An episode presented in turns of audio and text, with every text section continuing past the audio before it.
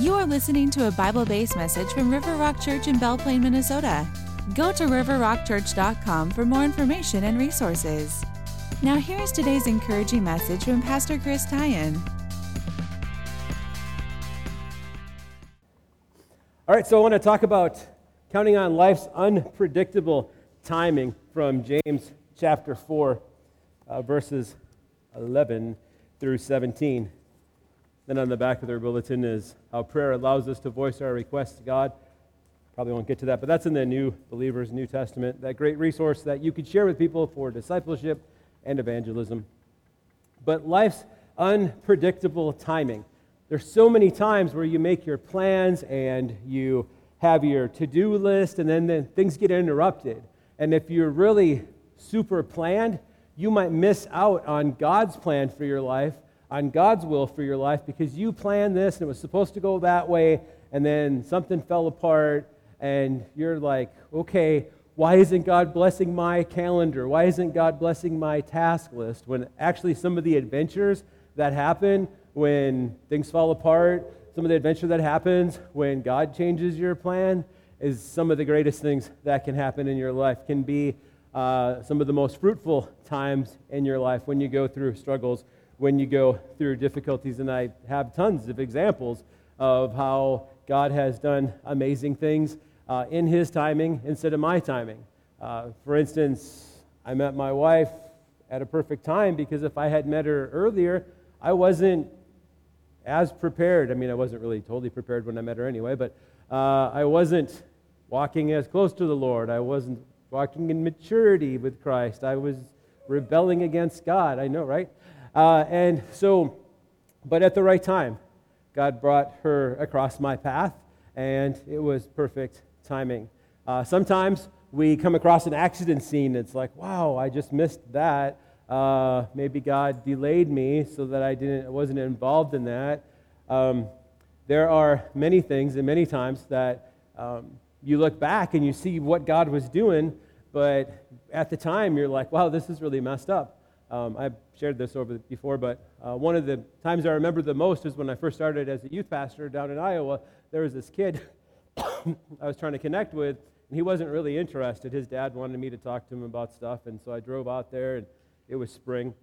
And so I'm talking to him. I'm like, You want to go get a pop? And he's like, Do all of you people have to say that? I'm like, What do you mean? He's like, Well, the social worker says, you want to go get a pop?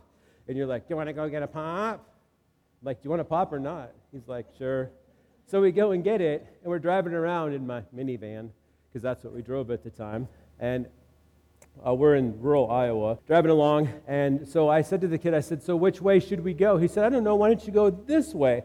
So we're going down this dirt road, and he's like, Yeah, it's a shortcut. And so I'm driving along, and it's slushy and wet and everything. But as I get about to this yellow sign that's coming in focus that says, like, whatever it says, level B, minimum maintenance road or whatever, enter at your risk, is when I get stuck. So this kid won't talk to me, won't open up, being all difficult. And then we get stuck. And I mean, so stuck that I don't think I didn't think we were going to get out at all. I thought maybe a National Guard helicopter would have to come in and airlift us because it was so bad. So there we are, stuck, can't dig my way out, can't do anything. And so we're walking to a farmhouse to see if we could use the phone to call for a tow truck. And then the kid starts to open up, and the kid starts to talk and tell me everything while we're waiting for the tow truck. The thing that I had hoped would happen was totally happening. And then as time went on, you know, we had a great relationship. But I think part of it was based upon God's uh, messing up uh, my driving uh, record, schedule, vehicle. Actually, my insurance company paid for the tow, but um, even the truck that came to try to tow it could barely get it out. And the guy's like, What are you doing on this road? And I'm like, It was his idea.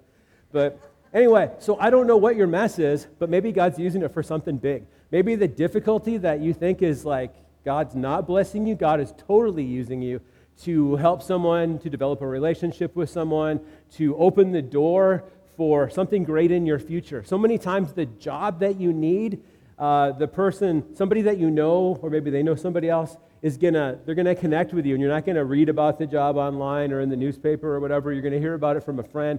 Sometimes that networking, those connections, those things, uh, being around people so many times through the good things and the bad things, lead to relationships, to memories, to friendships. So let's just look at what James had to say.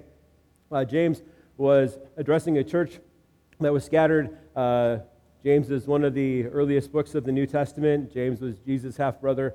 And so he, in uh, the passages we looked at before, has been talking about uh, the way that we should treat each other, the way that we should view life, the way that we should serve God and things. So, number one, don't waste time tearing others apart. Don't waste your time tearing others apart. So, this is addressed primarily to the people in the church, not just the people out there. But we, as a church, we can slander, we can gossip, we can tear people apart, we can gossip through things like prayer requests. You know, I want to pray for so and so, and then you lay out, you know, business that no one else needs to know as a form of gossip. Or I just, I just want to share the truth in love. You ever say that? Or heard anybody say that? It's like, don't share the truth in love if it's gossip. But here's what James writes Brothers and sisters, do not slander one another. Anyone who speaks against a brother or sister or judges them speaks against the law and judges it. When you judge the law, you are not keeping it, but sitting in judgment on it. There is only one lawgiver and judge, the one who is able to save and destroy. But you, who are you to judge your neighbor? So here we have um, the law, and what we're talking about is the royal law, uh, the greatest commandment that we're supposed to love God and we're supposed to love others. And if we're doing this kind of stuff, then we're obviously not loving others. And when we slander people, when we talk about people, it doesn't help them to move forward. Sometimes we try to uh, belittle them to make ourselves look better. Sometimes we try to tell someone else's business so that we look really good and they look really bad. It's, it's, not, it's not a good thing for us to do because things can change over time. Sometimes if we like said something bad about someone and then uh, some things change and the relationship gets better or whatever, then the people that we told this bad thing about this person um, that we're now really good friends with is still out there lingering. You know, it's kind of like when you're newly married and you get in an argument with your spouse, and then you call your mom and tell your parents that you had an argument with your spouse, and then, like, the next day you patched it up, and you two young, this young couple, they're so happy, they just love each other, everything's in the past. Meanwhile, uh, mom or mom-in-law is strategizing on the war path because you just you just hurt my child and i don't know what kind of monster you are marrying my baby but i will not tolerate this. And so mom or dad's on the war path while everything is resolved. So if you've got like minor conflicts don't don't call mom or dad and tell them everything all the time because it just doesn't help. Don't belittle people. Help treat people better than they deserve but don't waste time tearing others apart. You know, there's a time to come alongside somebody and say, this person has this issue, or this person has struggled with this. And if you can pray for them, if you can uh, watch out for this, maybe you can help them to be accountable. Uh, just, you know, I just want you to know this because we're spending a lot of time with them, and maybe they have anger issues around children, or I don't know what it is, but be really careful in what you say about other people. Be really careful because you don't know what their life has been like. You don't know their whole history. You don't know the stuff that they've been through that have caused them to be easily set off or easily angered or to come into a situation and uh, be upset or crying or anxious or whatever. Um, don't just automatically say, oh, well, that, that's a bad person. Yeah, they come to my church and they're wearing the same shirt I'm wearing, but they're bad. You want to stay away from them because you don't know all the details, and it's really bad to judge them in that way. Let God sort it out. Let God figure it out. So don't waste time tearing others apart. All right. Number two, make plans and set goals, but be quick to adjust them to follow God's will. So that's kind of what I just talked about a minute ago. But James 4:13 says, "Now listen, you who say, today or tomorrow we will go to this or that city, spend a year there, carry on business and make money, why, you don't even know what will happen tomorrow. What is your life? You are a mist that appears for a little while and then vanishes. Instead, you ought to say, If it is the Lord's will, we will live and do this or that. As it is, you boast in your arrogant schemes. All such boasting is evil. So let God be God and direct your life. There isn't anything on this list. This is probably for travelers back then that might take their goods and travel to a city, maybe even stay there a year and make their plans. So, all of these things are good to have a plan, to have a strategy, to have a task list, to have goals and things like that. But be quick to adjust those goals as God leads. Sometimes God will bring stuff into your life that will totally like change, uh, make your life better, or help you to be more focused in life, or simplify your life, or uh, if the Lord is really the Lord of your life, you'll be asking God to direct you, and you'll be praying not your will, but His will. And so, as you make these plans, you want to pray that God will help you be successful in it, that you'll be doing God's will, that you'll see in business that God can also use that for ministry. So, don't think you're self sufficient. Don't think that everything that you do is going to guarantee uh, your success or your wealth or whatever, because all that can change. It can change overnight. God can change you from you know being in poverty today to having lots of resources and money tomorrow God could make it, if you have lots of resources and stuff today, to tomorrow you don't have many. But don't lose your faith over it and don't think it's the end of your life just because your plans didn't work out exactly as you thought. Instead, always, always trust that God has something good for you just around the corner coming up in your future. And then look for what, what that is.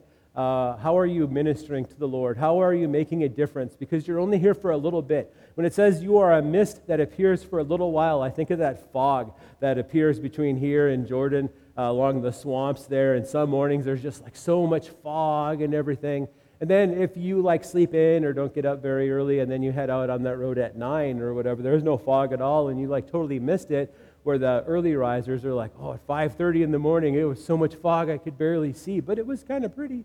And uh, your life is like that. It's like in the winter when you breathe and that steam goes out and then it just disappears. So, what are you going to do with your life? What are you going to do to make your life matter? What are you going to do to honor God with a little time that you have? It is so important that we pray about things and ask God before we get into things that He would show us His will and His desires. Um, if you're a young person trying to figure out what to do with your life, Commit your life wholly to the Lord and then ask God what He wants you to do with your life. Ask Him how He wants you to serve Him and what career He wants you to have. Uh, I was praying about that and I felt God had called me into ministry, which was a totally surprise, totally, total surprise to me. But um, totally give your life to the Lord and know that you only have a little bit of time to live your life. And then you spend, if you're saved, if you uh, are uh, in Christ, then you spend the rest of your life in eternity. But in this little time, this little mist, of time, think about what is it that the Lord wants you to do. And if you found yourself uh, in, I like to take a brief, what is it? Candyland that has like the molasses swamp that you have to roll. Is it, you have to roll doubles to get out, right? Anyway, I think that's how it works. One of those kids' games, I sat there in that stupid swamp forever. I'm like, I so hate this game. Why do you, why do you want to play this game? So, anyway, sometimes I feel that life is like that. And so you pray and pray and pray that God gets you out. So I, have shared with, my, with you my adventure of the stupid car that I decided to fix up. Totally a bad idea. First, it was fun, and then I hated it because it was like an old sweater that every time you thought you had it fixed, it would unravel a little more and a little more. And then uh, yesterday at the prayer meeting, I'm like, please pray that this car sells, that I can be rid of it, get rid of this distraction, get it out of my life. I just want to be done with it. And about 2 o'clock in the afternoon, it was sold and it was gone. And I'm going to be very careful to guard my time in the future. I'm going to be very careful to not fall into those distractions. Now, I sold the TV, the little 20 inch TV VCR at the ministry center that we never use. I put it up for sale, and some guy wanted to buy it. And uh, he came like from the southwest, he came from like the cities, he came down to buy it. And I'm like, he pulls up in this really nice Jeep and I'm like, who in the world buys? I figured some old guy that wanted to watch his home movies on the video. He, yeah, I, am like, why are you buying this? It turns out he wanted the screen for an old video game restoration thing or whatever. But so I was telling him about the car, and he's like, me, my friends, we re- rebuild motorcycles, and we do it because it's just fun. We don't make any money really, you know. It's just something we do. It's not work. It's just a hobby. It's a good time. I'm like, that's great. So a guy rolls up in a jeep. He turns out to be a life coach. So. Uh, yeah, but I did not find that much pleasure in that project, and it was a total distraction. So, you, especially as you're getting a little older, you got to figure out what it is you're about, and then you need to do that. And you need to push off other things. I remember when we were looking for houses a while, while back, that the real estate agent would go, Oh, and this house has a nice workshop for your woodworking hobby. It's like, I don't have a woodworking hobby. I'm not going to start it because I'm focused on ministry That's all I have time for. But now other people have hobbies, and that's great, but you got to figure out what you're about, and you need to pray about it, that God would show you His will, and then you need to work that out and make that your priority, your focus. So you've got your plans, you've got your goals, you've got uh, your list of all the things that you want to do. You want to read, you want to grow, you want to watch videos, you want to uh, do all this stuff. You want your Bible reading scheduled plan, which is an also an awesome thing. And you want to pray through that, work through that, and do that. But if you're doing your scheduled Bible reading plan and all of a sudden God interrupts you and says, hey, the Holy Spirit's like, I want you to focus on this for a bit. Don't run off and read over this. Read this a few times over and over again. Let's, let's dwell on this for a moment. Let's, let's think about this. So then you re uh, do your plan. The uh, Bible app, the YouVersion Bible app thing, one cool thing about it is, is that you can easily readjust your plan. So if you fall behind, you can just hit catch up. It'll readjust your plan. You're on your way again.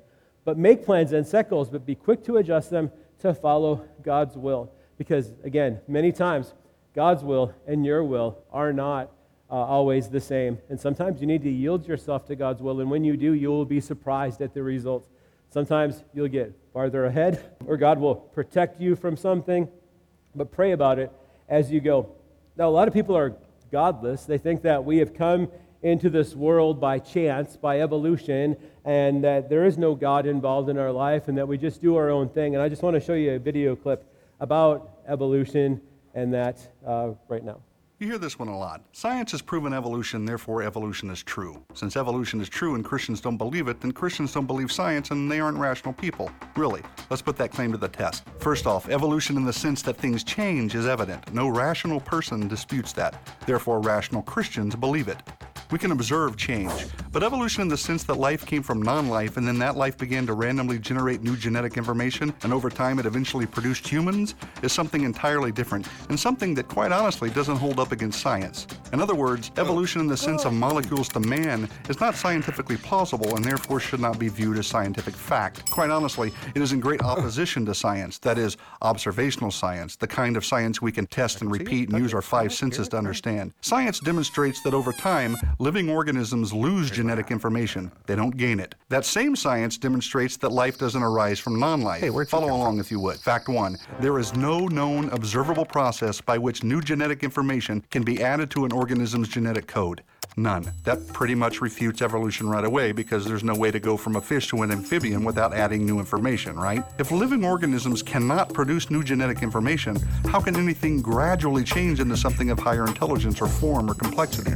That is, how can anything evolve from an amoeba to a man without adding new genetic information? The answer, of course, is that it can't, plain and simple. Now, some have speculated and they have imagined all kinds of things and they brought in artists to produce creative renderings based on guesses, and they have been successful in telling a very convincing story that humans evolved from ape like creatures. But those are just drawings, people. They're just stories. But what we really observe is humans are humans and apes are apes. Now, if fact one buried evolutionary thinking deep into the Precambrian soil, this next fact, fact two, tosses so much sediment on it that not even the greatest team of paleontologists with the latest subterranean gizmo could dig up the remains. Check this out. Never, again, never has it been observed that life can come from non life. So here are two major scientific evidences against evolution. I reiterate for clarity life has never been observed to come from non life, and there is no known, observable process by which new genetic information can be added to the genetic code of an organism. So, molecules to man evolution doesn't really make scientific sense. Yet we are all here, and life is all around us in various forms. Although evolution cannot account for this, the Bible can. The Bible reveals that the all powerful, all knowing, supernatural God created the heavens and the earth out of nothing, and all life according to its kinds, that is, each with its own set of genetic information.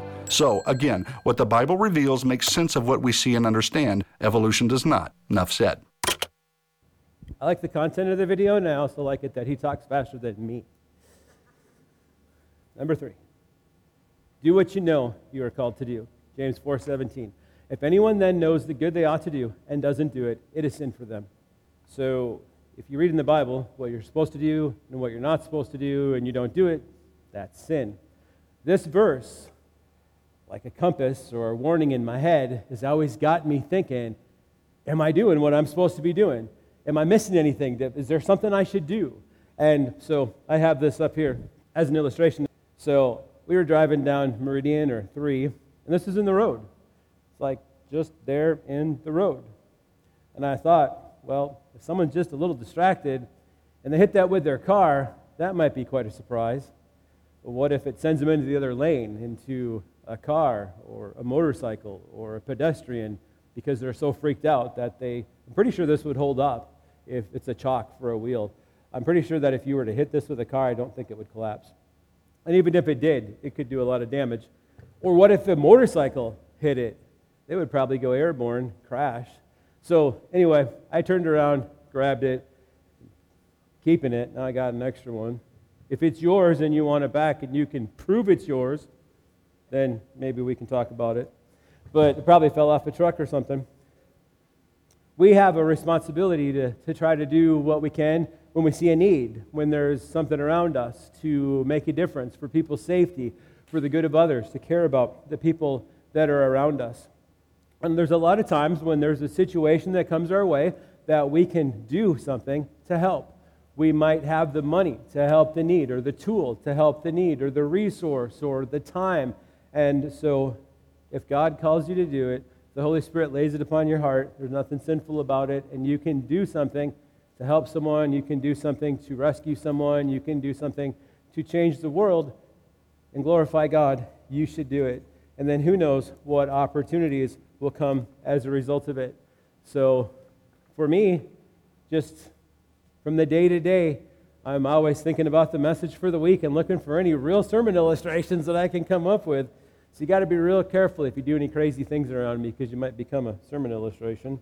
So hopefully, always a good one. And if it's bad, I wouldn't use your name because we just said we're not supposed to slander anyone. So we wouldn't do that. But if the guys wanted to come forward, it's time for communion that time of the month, usually it's the first Sunday of the month, where we reflect on Jesus dying on the cross for our sins, rising again, and then he's going to return soon. Paul writes, I pass on to you what I received from the Lord himself on the night when Jesus was betrayed. The Lord Jesus took some bread and gave thanks to God for it. Then he broke it in pieces and said, This is my body, which is given for you. Do this in remembrance of me. And communion is open to anyone who has received Jesus Christ as our Lord and Savior. And so um, it's easy to enter into a relationship with Jesus Christ by asking. So some people criticize the sinner's prayer and say, well, prayer doesn't save you, but it is a really good way to ask the living, eternal God of the universe to come into your life and save you. So I prayed something like, Lord Jesus, I know I'm a sinner. Please come into my life and save me and make me the person you created me to be. I want to follow you. And that because I truly meant it, not just because I said the words, uh, that opened the door to a personal relationship with Christ, to being uh, receiving the Holy Spirit, to uh, being uh, adopted as a child of God. So that's how we enter into that. But as Christians, from the day to day, we need to never forget that Jesus died on that cross for our sins and that we need to remember him.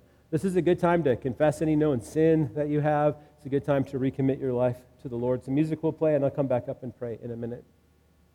Let's pray. Lord Jesus, I just thank you so much that as the years go on, that we can always remember that you are our salvation, our anchor, our hope.